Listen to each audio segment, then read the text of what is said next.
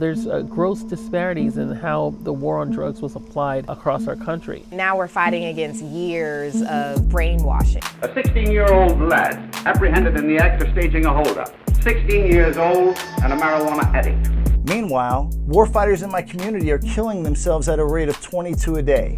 All this stuff, it's, it's, it made me feel like a complete piece of shit. I didn't want to live, you know what I mean? So we need academia to embrace it, we need our politicians to embrace it, we need our physician community to embrace it so that the patients win at the end of the day. The Up Life is a production of the Unprescribed Nonprofit. This show is made possible by contributions from supporters just like you. Subscribe to our channel and follow us on social. We are the Unprescribed.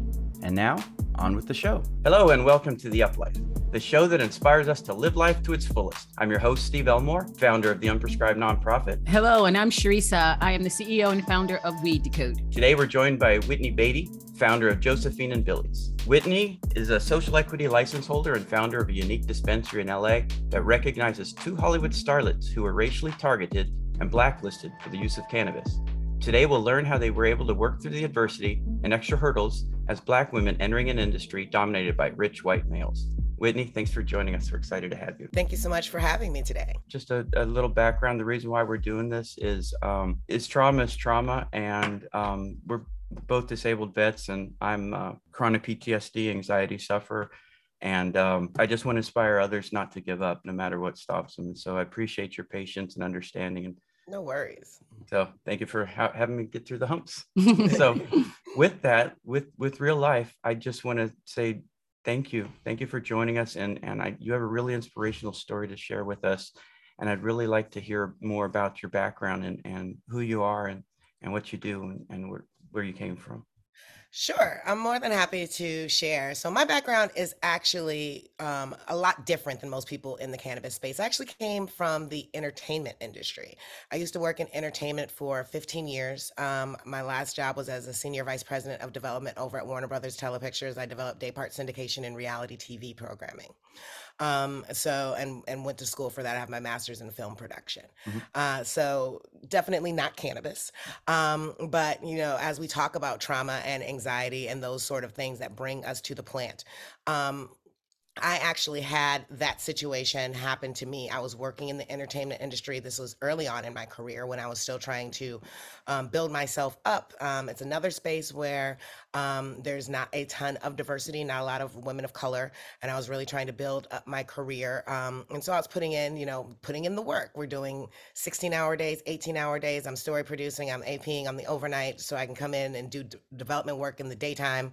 And I had a situation where I was sitting at my desk where I started feeling heart palpitations, um, cold sweats, um, pain radiating down my uh, side, um, could not breathe. Um, I thought I was having a heart attack. I, I thought I was dying. And it was one of those situations also where I'm in a busy office and I was like, oh my God, if I have the ambulance come here, this is going to really hurt my career. So I just, I didn't say a word to anybody. I grabbed my keys. I walked outside. I drove myself to the UCLA Medical Center, which was probably like five minutes away. I left my car where the ambulance is parked because I figured, hey, if I'm dead, you know what? They can tow my car, have that. Um, and I walked in and I told them I was having a heart attack. Um, and you know, when you tell them that, they rush you to the back. Um, so you know they're walking past the people with the stab wounds and like you know, because I'm about to die. Um, and they put me to uh, on the EKG machine, and they're like, "Lady, you're not having a heart attack. You're having an anxiety attack." Mm-hmm. And I mm-hmm. was like, "Well, that's not even possible because I'm a Type A personality."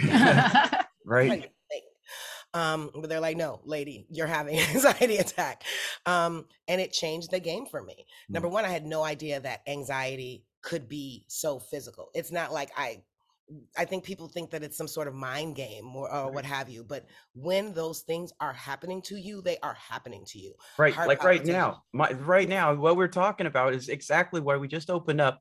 We were, the mm. show was late. I thought it was my fault because the Zoom's not working. I'm panicking and so, oh my God, so we can totally connect. Oh, I'm, oh, right I've been there, done that, spent the time in the ER for it on yeah. multiple occasions. And my, um, you know, heart attack. So it's hereditary. I mean, it could oh, be. It, it really, I mean, it scared the crap out of me. And yeah. I was like, how am I supposed to live with this that can come on out of nowhere um, and really take you down at the knees? And I think that people that don't experience really think that it's, you know, oh, you're just stressed out. Oh, just calm down. And none of those things mean anything when you're in that moment and your heart is, I can't say, oh, heart, I'm sorry. You know, this, this is a, a panic um, response from the body. Like this, it's a real thing that you have to deal with.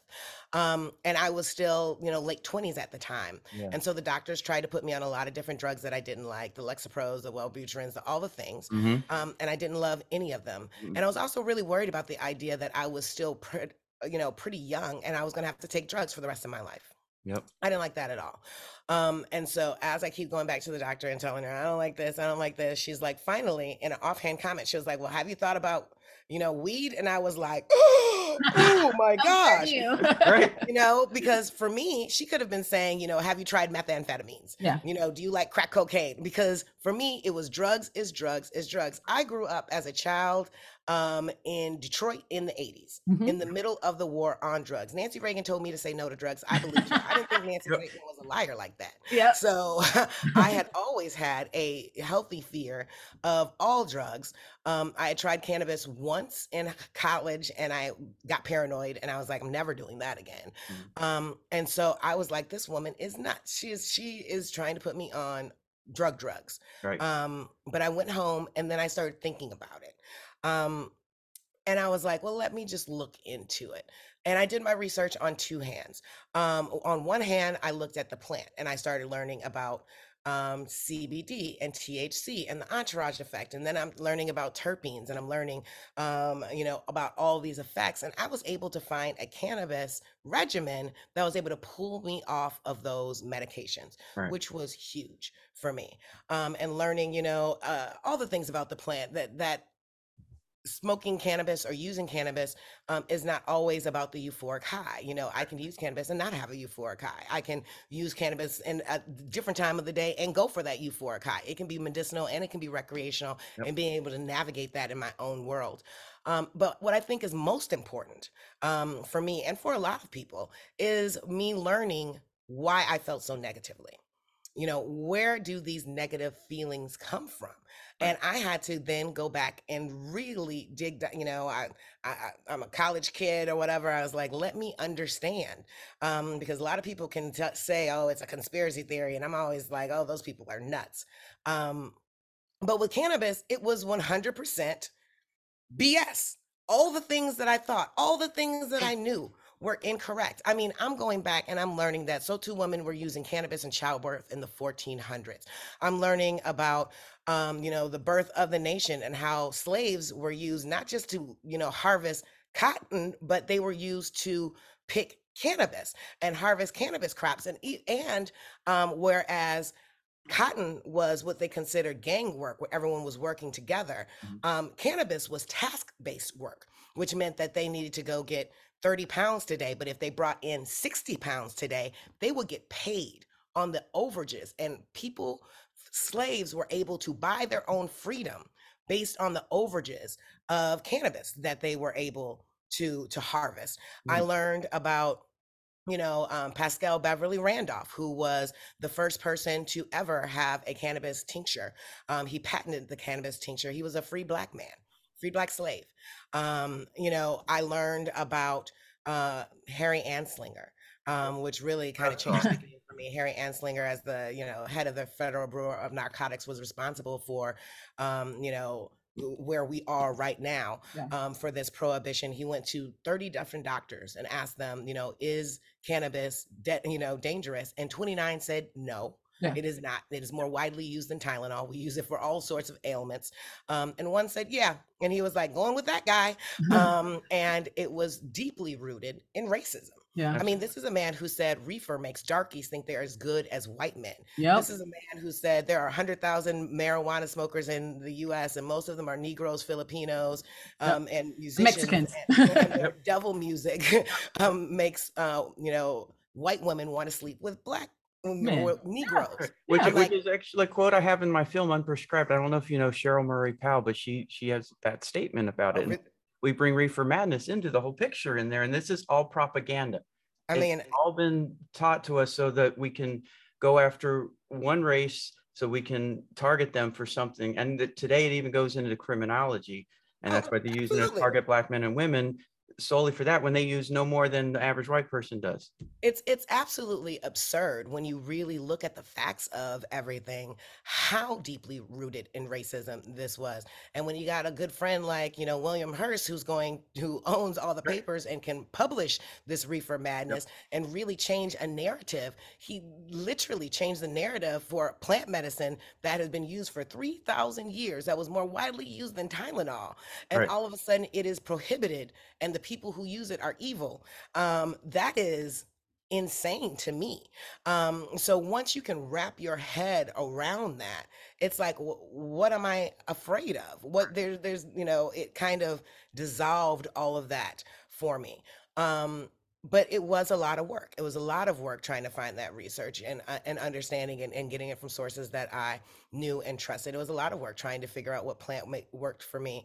And so when the opportunity came in the city of Los Angeles to do um, uh, something like uh, social equity, I was like, this is my opportunity to allow people who are like me um, to have an opportunity to learn this better, faster, quicker, um, more clearly than I did?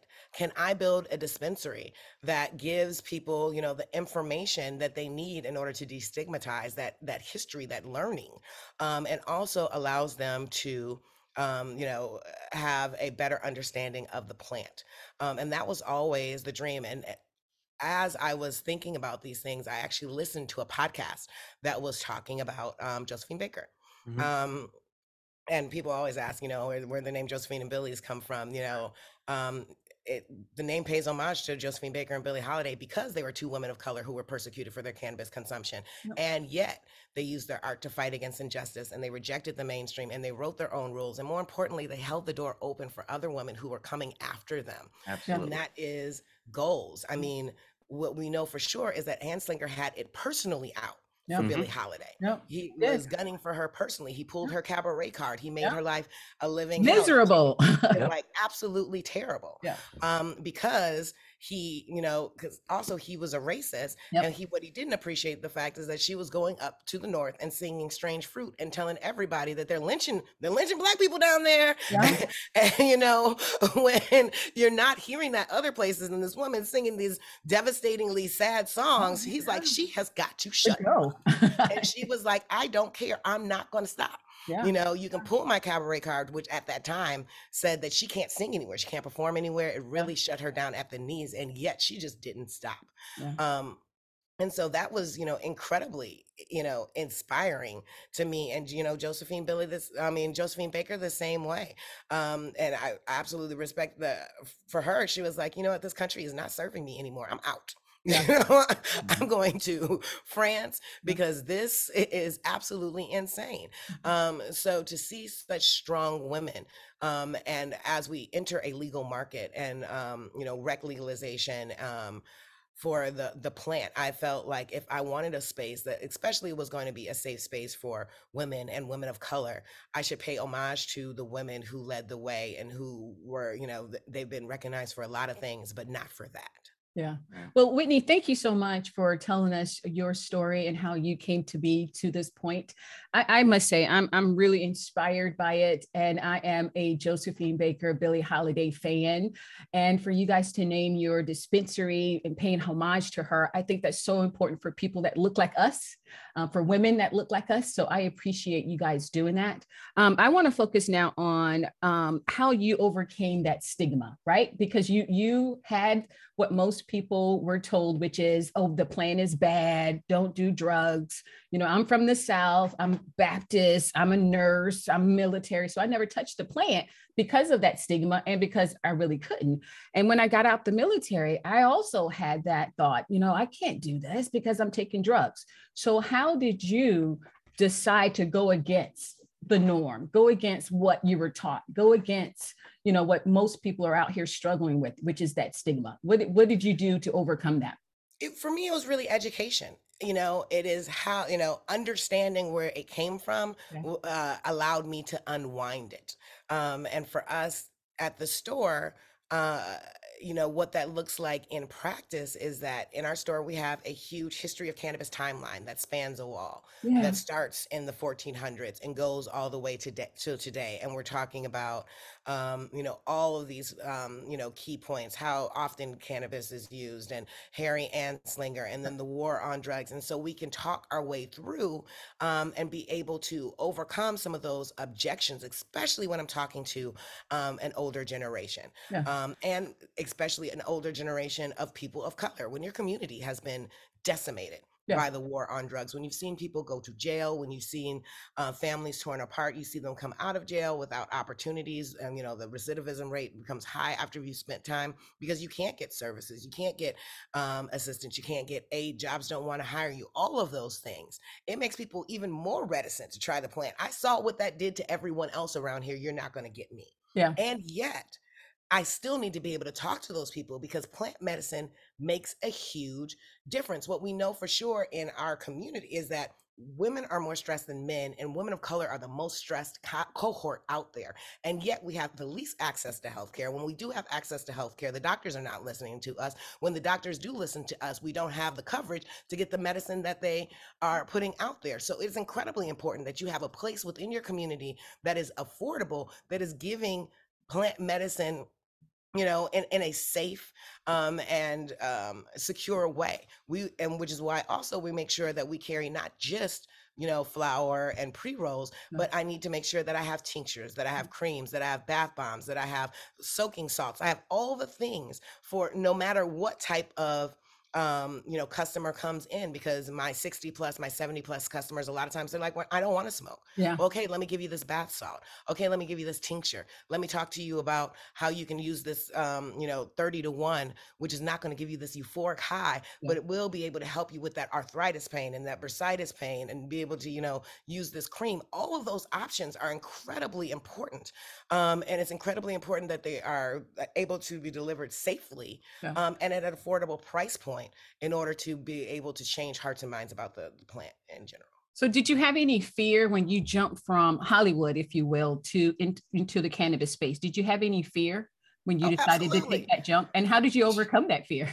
I'm like, number one, you know, it's one of those things where you, uh, going back to the idea of stigma. Yeah. Um, it, I tell people it's kind of like a, a coming out process when I had to like go and tell my mom, yeah, uh, I'm going to go and I'm going to work, you know, in the cannabis space. I see opportunity there. And she's like, Right. you know, you got these three degrees and now you're going to be a drug dealer. Are you out of your mind?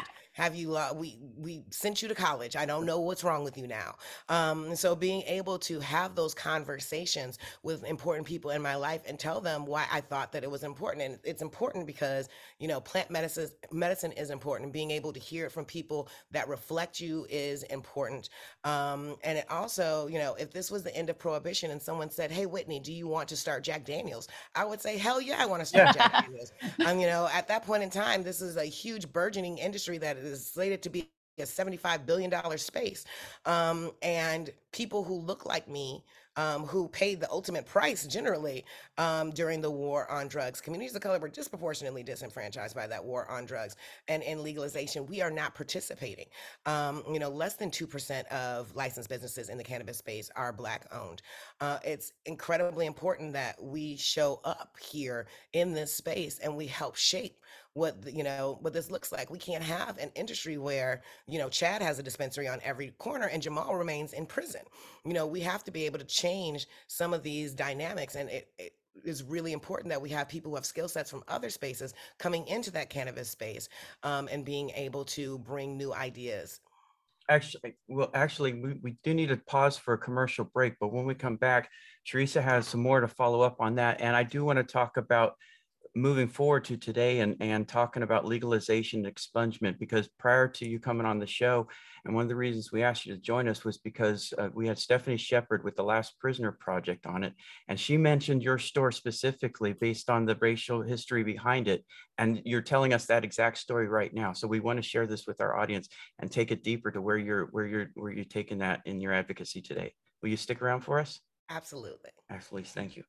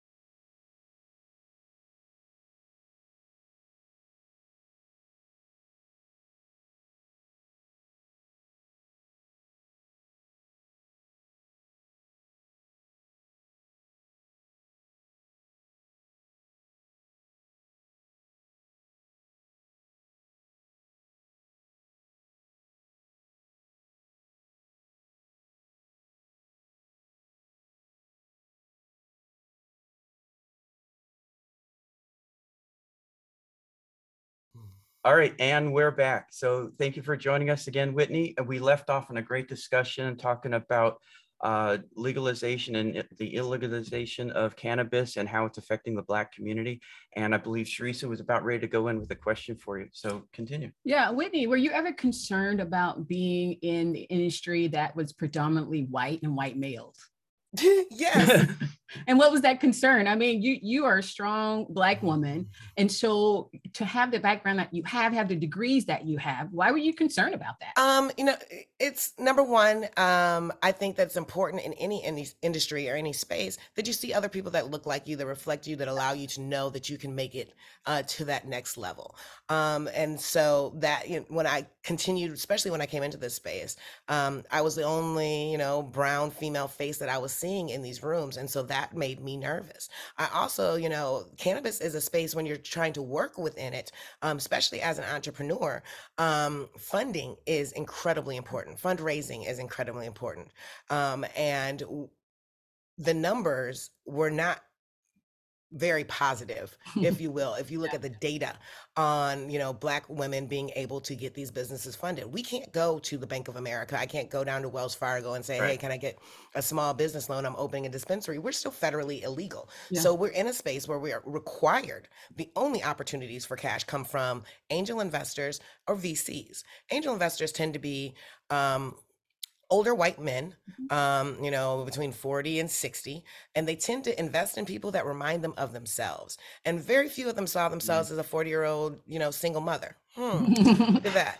So I'm like, that becomes really hard. And people of color, um, and especially Black people, tend to not have those people within their networks. And a lot of these things go from referrals. So it becomes even harder when you're getting, you know, you're doing a cold introduction to somebody and they're like, we don't know you, we don't know what you're right. about, and I'm not about to give you money. Um, so you have got a lot more to overcome when you're coming from that direction um, at it. And then the other side is VC money. Um, venture capital uh, firms are giving 2% of their money to female led businesses and 0.0006% to Black female led businesses. The average Black female who's out fundraising raises $30,000 for the business, and the average white male uh, uh, raises 1.3 million. That is a huge disparity. Yeah. Especially when you're talking about the cannabis space, which is incredibly, um, you know, uh, it, it's it's cash hungry. I mean, everything I need to do takes money. Yeah. I, you know, in order to get the license, in order to do compliance, in order to do security, and all the things need um, a good chunk of change, and it becomes very difficult and um, to raise that money. And especially, and even if you do raise some money, is it enough to complete compete with the MSOs who are, you know, have raised $20 million, $30 million and have the money to burn when you're sitting here with the $200,000 you raise, hoping to be able, you know, to compete with these these businesses becomes incredibly difficult. And that's why we're seeing within this space it was funny you know back in when i entered about 2015 they said that there was more female ceos in the cannabis space than any other industry. And i was like yeah go girl yeah. or whatever. And that number's been sinking like a stone ever since.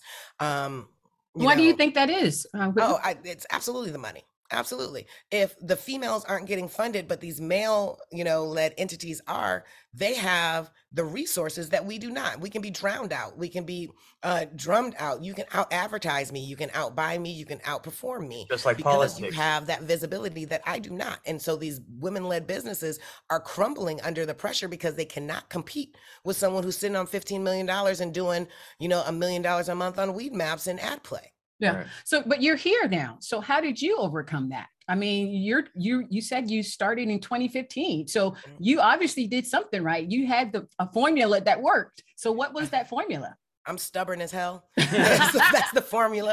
like, I'm like, the best way to get me to do something is tell me that I cannot. Yeah. Um, because I'm like, to hell, who are you? You're not the boss of me. I I can do whatever I want. Yeah. And um, that is the attitude that I, you know, I came in with because even though, and I talk all the time about how difficult it is, and it yeah. is difficult, yeah.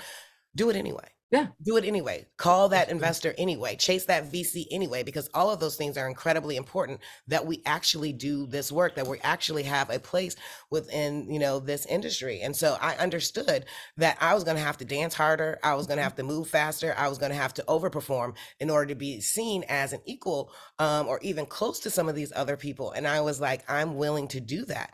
I'm going to back up everything that I say with data. I'm going to have, you know, information points because, um, you know, every time uh, I'm going to get, I get these sort of pushbacks. You know, my first company in the cannabis space was um, a ancillary company um, and josephine and billie started in um, uh, in earnest in 2018 mm-hmm. um, so i've seen it on both sides um, from the ancillary side and the um, the plant touching side that it's you know it's incredibly hard to go out there but you have to you have to commit that you know you can get it done. And for us it was one of those things where I, initially i had a vc partner who was going to come in with everything and i was like i don't have to raise money for josephine and billie's and thank god because i don't like raising money. It's a lot of work um, or what have you. Um, and what ended up happening was that vc went under and I sat down with a couple of colleagues of mine who are good friends, and they, they were like, you know, you could match up with another, you know, MSO or someone else, and um, but we have all the skills within ourselves to get this done. We all consult within the space. We all work within the space. How come we can't just do this ourselves?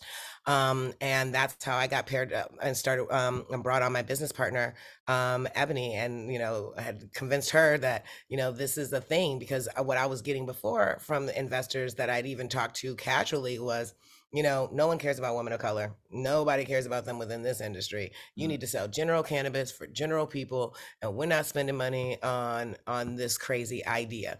Um, but I really, you know, I from my time in the entertainment industry, I think that I have a real affinity for niche markets. Mm-hmm. Um, you know i'm i'm very much want to target a demographic and obviously you know even with josephine and billie's you know we've got white guys that come in we've got you know black guys that come we've got people from right. all over but to be able to build with that lens what i learned is that you know all these people can enjoy the things that we're we're giving mm. um, to the community but it's a different sort of lens and it's a different way to look at um, look at things so for our store, when we're talking about what does that lens look like in practice um, in a Josephine and Billie's, you know, it's having our store designed by terpene profile instead of talking about sativa and indica because those are terrible ways to determine how the can. That's a lazy bud tender's excuse right there. Exactly. You know, it's it's sativa, absolutely yeah. lazy. Absolutely. So do the work. Talk to these people about the terps. Let's talk. You know, people when you walk in the door.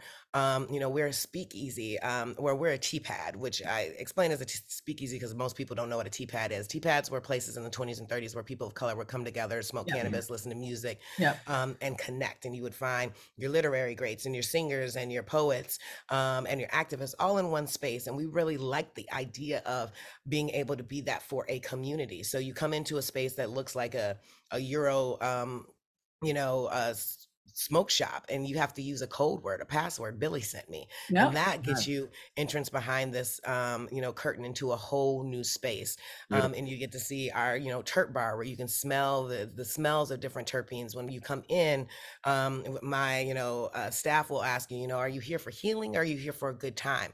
Because though you can have both with cannabis but if you let us know what you're looking for it helps us direct how you're going to feel what we know for sure in this industry is is that because of genetics there are very very very few true sativas or true indicas almost everything Absolutely. is I'm, hybrid so a I'm, much better way to determine how cannabis is going to make you feel comes down to terpenes and so we look at the terpene profile everything that comes in and we're splitting them up into the top five terps so if you come in and you're telling me that you're looking to relax i can take you over to a myrcene wall yeah, yeah. Um, that says relax over it and i can talk to you about that and then you might be able to see you know a, a, another strain that you really love um you know there and you know that all the strains around that mm. um, you know are going to give you a, a similar feeling the same with you know beta caryophyllene and our uh, relieve or yeah. limonene and uplifting um, being able to see those things in practice, we also have um, product labels on our um, products that, you know, we have a champagne glass rating system where it's, you know, one champagne glass for your two milligram, you know, can of Cann, um, uh, where you're to have, you know, whatever five champagne glasses for that concentrate that's in the refrigerator. So people who are new consumers have some sort of you know idea of what their consumption level is because if this was the end of prohibition we'd have to have conversations with people about hey do i drink a gallon of tequila or do i drink a shot glass of tequila Yeah. we Right. need to have those same conversations um, you know with our customers coming in and especially when we're talking to women because women want to know how is this going to affect me how is it going to make me feel how is it going to make my life better Go they have and go those slow. questions and so we have to jump in and give them the answers we have you know the thc percentage there um, but we also have the terpene percentage because that to me has a much better effect on how that plant is going to affect you and how it's going to make you feel we don't all go to the bar and drink moonshine all day because it has the highest alcohol content so why on earth are we walking into a dispensary and saying i want the strain that has the highest thc content that is just a dumb way to look at this I found it personally as a as a medical patient, as an anxiety sufferer. That's exactly. Eh, There, I'm finding a, a decline in the industry and bud tenders and education, and not actually knowing what they're talking about. So I'm really uh, just they don't know what they're talking this about in. a lot of them don't when I walk in, and I'm and I'm concerned about um, recreational versus medical, and and and the and the fact that they're breeding out CBD and things like that. And so when I walk into a dispenser and I do find a new bud tender, and he's not quite tracking me, I tell him, okay, give me tell me what you have with the highest terpene level to start with, and we'll go from there. Because they're usually, you know, it's there's so many hybrids. some and of them don't even know what a terpene what the terpene levels are Right. which is you know it, that sort of stuff breaks my heart we i teach a class every other week called tea and terpenes Right. um, and i teach it in the back uh, we have a lounge in the store we have that space in order to be able to have classes so i teach this class and i tell you you know at least um, half of that class um, a, a lot of times ends up being other people within the industry because they don't know this information oh i'm a bud tender over here i'm a bud tender over there and they're coming to take this class with me because they're not familiar Mhm. with all of this stuff. And Um, and I think it's incredibly important that we have bud tenders. They are the first line of defense. They're the people that, you know, are, are the face of our brands and they are the ones who are interacting with our customers and telling our customers what to expect. So if I've got a young kid who's just telling you about that fire or Mhm. whatever, you know, I'm a mom. I don't always need that fire. I need, you know, to be able to have levels to this. And I need when my kid says that I'm on fire to be able to get up and help him. So like give me I'm like show me where the five milligrams are Exactly. as long with the 100 milligrams we got to have levels to this Yeah. um, and so that becomes incredibly important that we focus on making sure that we're giving the best information out there obviously everyone's body is different Yeah. um, and all those sort of things. But if you have a good baseline of understanding about the cannabis space, about you know the plant and how it works with you, about the entourage effect, and about your endocannabinoid system, um, that is a good place to start. Hey, Whitney, I, I, w- I just want to ask you this. Why are you so passionate about um, this industry and what you bring not only to um, entrepreneurs, but women of color? Why are you so passionate about that? I think it feels personal. I think it feels personal to me. Um, you know, I it I am a um, you know, a cannabis seller and I'm also a cannabis user. Um, and I came to this plant and you know because I was having a health issue and it was really able to change my life and I want to be able to give that to other people and I also want to be able to make a difference within my community Yeah. um, you know, and I think that that's incredibly important too. Like I said, there's two percent of licensees um, in this space are black, um, and yet you know we are, depending on where you live, four to eleven times more likely to be arrested for this plant, um, more likely to be harassed for this plant, um, and I want my community to be able to get the benefits of that plant medicine. And I know that it really makes a difference when you come in and you can see other people that reflect you Yeah. um, in the bud tenders, in the ownership, um, in the way in which we curate product and what Yeah. we offer. All of those things become incredibly important. And also to be able to, um, as they say, buy bu- back the block. I could have had my dispensary anywhere within the city of Los Angeles. I chose to be on MLK in South Los Angeles, um, just south of USC, because that's a community that, um, that I want to serve. Yeah. That's a community that deserves to be able to have safe plant medicine that they can walk to and not have to drive across town to get. Um, that has concerns for pricing because, you know, yeah, you can go to a large MSO and find your $50, $60 eighth, but my community can't afford that all the time. Where's that $18 eighth? Where's that $15 eighth? Yeah. Where's that, you know, $7 joint? Where's that tincture that's only $15 instead of 75? Um, being able to offer those things within my community and see people walk in and say, oh my God, this place is so beautiful. Yeah. Um, why would you build something so beautiful here?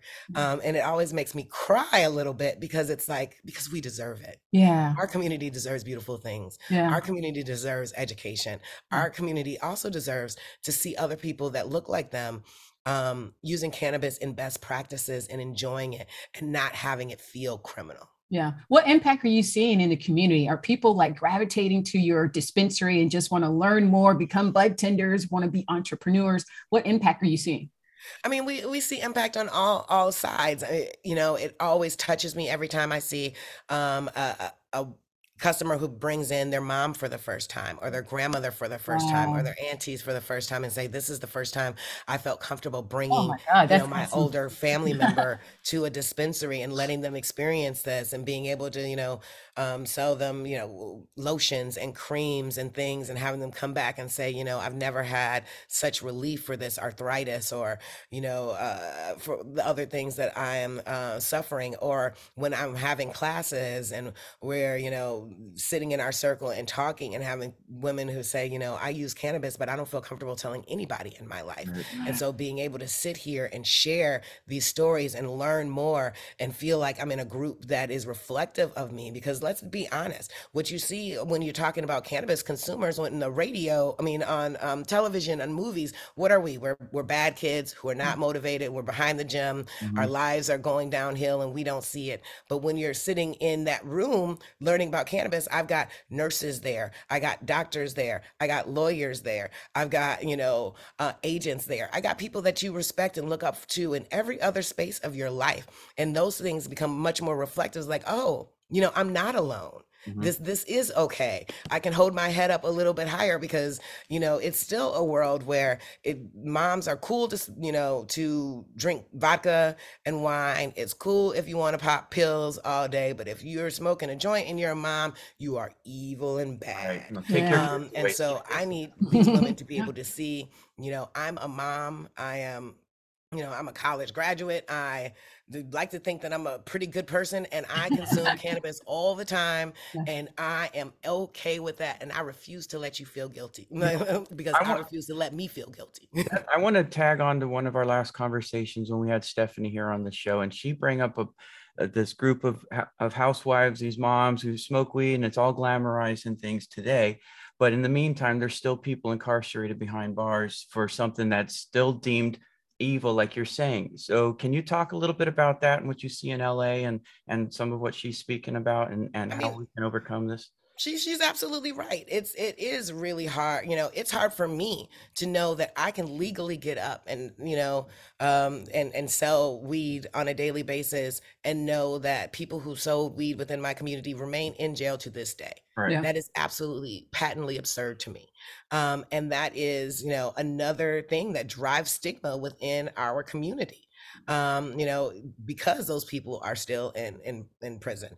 Um, you know, I have a, a a friend who is the executive director of Supernova Women, Yep. um, Amber Senter. She also works in the cannabis space, and she often says um, that before legalization, most people bought their cannabis from a black or brown person. Right. Mhm. And now, post legalization, most don't. Yeah. Um, and think about the economic s- swing of that. Mm. Um, you know, uh, legal or no, that's a lot of money drained out of our community um, that we're not seeing coming back because, uh, you know, these people are still in jail and the people who are able to get these legal licenses are not reflective of us, nor is that money coming back into our community. And most of those people behind bars were just trying to make a living, trying to make a little scratch with just selling bags and you know, dime bags street because and it's that's nothing. what it It's comes down harmless. to. And it turns out it t- it and it turns out most of the people that are consuming are probably using it medicinally, even if they think they're recreating or not, because they're high. Because why do we drink? Why do we take drugs? Why do we do all these things? Because we're trying to bury that pain. Where there's something going on in our communities, on our streets, in our homes, in our families, and then we're being demonized for it, criminalized for it, targeted for it. Absolutely. For what? The data, For- and the data what? backs that up. The data says Right. that um, I believe the number was 70%. 70% of people who consume cannabis said that because of that, they have um, reduced taking some other medication. Absolutely. It's, it's an exit drug. You Yeah. know, or, or you know, stop doing other things. When cannabis legalization comes along, you know what happens? Alcohol sales go down. Absolutely. Um, you know, all of these things are, are, are, are affecting each other. Yeah. It really does. It makes a huge difference. Yeah. Mhm. So, Whitney, let's talk about um, how it makes you feel to know that you're inspiring other women of color in this industry, right? You you've done something that most women are probably sitting back stewing over. Man, I want to open a dispensary. Man, I want to do what Whitney is doing. How does it feel to know that you've done it and women are looking up to you and inspired by you?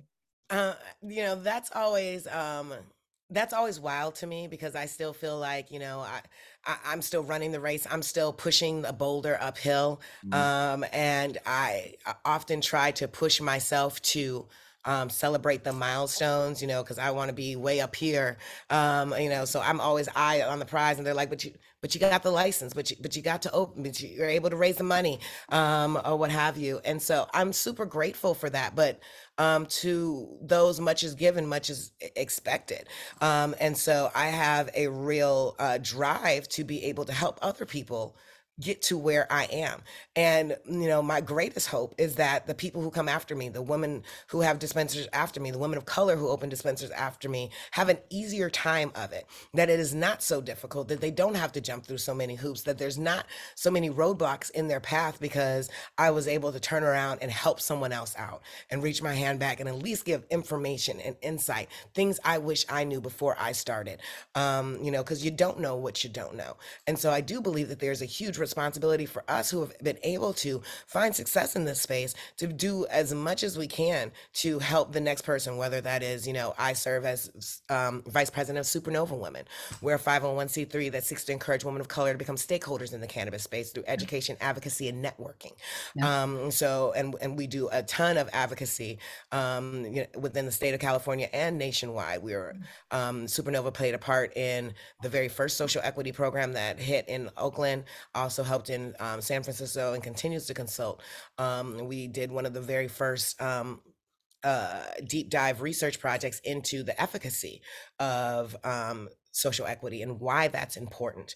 Um, and I should mention that social equity is the idea that communities of color have been disproportionately disenfranchised by the war on drugs and thus deserve prioritization Yeah. and legalization.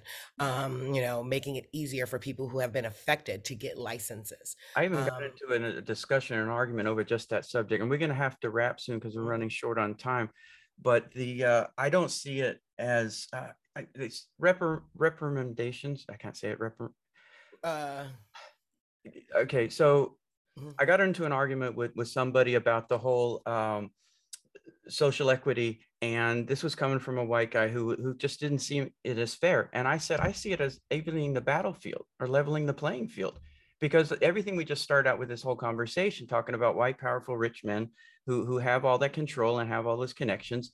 Well, you just said the people of color, black women especially, don't have all those resources, and so hello how is that not leveling the playing field how is that not feel how is that not ra- making reparations for times that where everybody's been being still is being persecuted right I mean, and so because it's not like they're giving out free licenses Right. and they're like, oh, here, take this $2 million and run it into the ground. Even in the cities where equity is in practice, uh, the vast majority of dispensary owners remain white men. right Um, and even within the um, organizations that do have equity licenses and have leadership, you know, we're still partnering because we need to be able to bring in um, investment, et cetera, et cetera. So it's not like people are being cut out of the space. Right. It's giving people um, a leg up to be, you know, to have entrance into the space right uh, because of how difficult it is. Without that, um, we would see even less uh, people of color being able to even participate. You know, it's and it's funny because people like to call it, you know, it's a type of uh, reparation or what have you. But the thing is, is that social equity only applies to people who have plant touching licenses.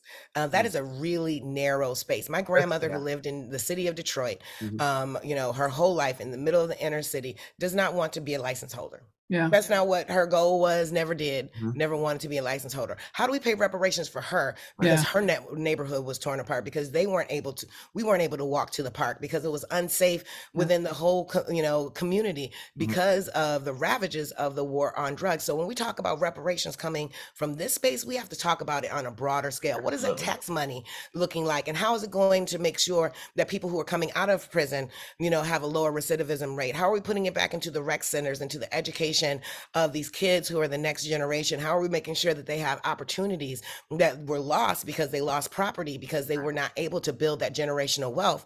And we know that that's true because the average African American family has less than $10,000 of net worth. Um, that is abysmal numbers. And a lot of that comes from being, you know, redlined and being put into communities that were over policed. Um, even though we know good and darn well that black people and white people use cannabis at the same rates. Absolutely. So all of those things, you know, need to be done in, in order to be a full reparation, um, you know, package, something that is really going to help the community on a holistic level. Um, and that's what I really want to see cannabis be able to do. It's nice to be able to have this company. It's great to be able to know that I'm building something and hope that I'm building generational wealth for my, um, you know, for my son. But the uh, the bigger concern also becomes how do we build back our communities? How do we buy back our communities? Um, and I think that that comes from from that ownership, from that participation, and from making sure that those tax dollars are circled back into our community. Absolutely. As we um, kind of wrap up here, Whitney, I want to know what's in store for you. What are you doing next? What's what's what should we expect from you? What's on the horizon? Can you tell us about that? Good question. Um, I mean, more of the same. Hopefully, uh, you know, uh, Josephine and Billie's is celebrating its first anniversary this Saturday. Um, so Wonderful. congratulations. Thank you. Um, so that's super exciting. You know, we're looking at expansion. We're looking um, definitely at the city of Los Angeles, hoping that they release these consumption lounge licenses. Oh my God, that would be so that. awesome. That's really exciting to us to be able to build a place where people can consume together. And I think Yes. You know us thinking outside of the box about what that looks like you know not just sitting around smoke how how does it look like to have a cannabis and yoga class? How does it look to have a token twerk class? How does it look to have massage you know artist there who's going to give you um, you know massages with cannabis Yeah. oil. What does that book club look like when we're going to smoke and talk about the book club and the moms group and the uh, seniors group? All of those things. How do we you know bring cannabis into the community in a way that feels really relatable? Um, and so we're super excited about that. And then also continuing to help uh, other cannabis businesses grow and to really um, hope that i see more diversity within this space Do you have any encouraging words to our listeners and to our viewers about what they should be thinking about, what they should be hoping for if they decide to come into the cannabis space? Oh, what should they should be thinking about? Um, that's a hard one because you know the cannabis space is is large, um, and um, there's just so much opportunity. I think I say for people who are interested in coming into this space, um, I think that it's critical that you bring the skills that you have um, the rest of your your life. So if you are a teacher, you know, come into the cannabis space and work with education. If you're an accountant, come into the cannabis space and help us with accounting. If you're a marketer, if you're an influencer, if you're a nurse, um, you know, if you're a back end developer, come and bring those skills. Um, I think that those things translating into the cannabis space really help us. Um, I think a lot of people tend to say, "Oh, I'm going to come into the cannabis space. I'm going to become a grower." But if you can't keep a fern alive in your Right. own home, maybe that's not for you. skills that you actually have Yep. and bring them in. Um, but really, I, I think it's critical that uh, people, and especially women, and especially people of color, look at the opportunities here. This is a growing space. Yeah. There's going to be more jobs in cannabis than manufacturing by 2025, says Forbes. So how can you? Um, you know, come into this space and build opportunity for yourself. Yeah. Uh, I think that's the way to look at it. Excellent. Well, listen, uh, Sharisa and I are, are both veterans, and we're playing around with this oath that we want to raise the hands. Usually, you usually do what? Raise your hand, state your name, and Uh-huh. I am fill in the blank. Yep. So you go ahead and give her the oath. Raise your right hand if you don't mind joining us in this. And we just want an empowerment message from you. That first thought that comes to mind, Sharisa, would you take the lead? Yes, you'll say, um, my name is, and say, I'm living the up life. Or do you want to fill in the blanks and I am, Yes. fill in the blanks, I am a strong woman, anything? Great. Anything you want to say in that filling the blank part after your name, and then after that, conclude by saying, I'm living the up life. Okay. All right. I am Whitney Beatty. I am a mother. I'm an entrepreneur. I am a trailblazer. I am a cannabis consumer and I'm living the up life. Amen. Thank it. you. Thank you. Thank you so much, Whitley, for joining us. Thank you for sharing your strength and wisdom with us and giving encouragement to our listeners and to our audience. And for everyone out there, we wish you peace, encouragement, and ask you to live life to the fullest, live the up life. And that's a wrap. Thank you so much, Whitney. Your story was great. That's all the time we have for this episode. The Up Life is produced and directed by Steve Elmore. This show is made possible by the help of volunteers from the Unprescribed Nonprofit and supporters like you. The Up Life is part of the Alive Podcast Network. Live life unprescribed. Live the Up Life. The Unprescribed Inc. is a 501c3 charitable organization. You can make a tax-deductible contribution by visiting theunprescribed.org slash donate.html. Become a patron. Visit patreon.com slash theunprescribed and follow us on social media at The Unprescribed.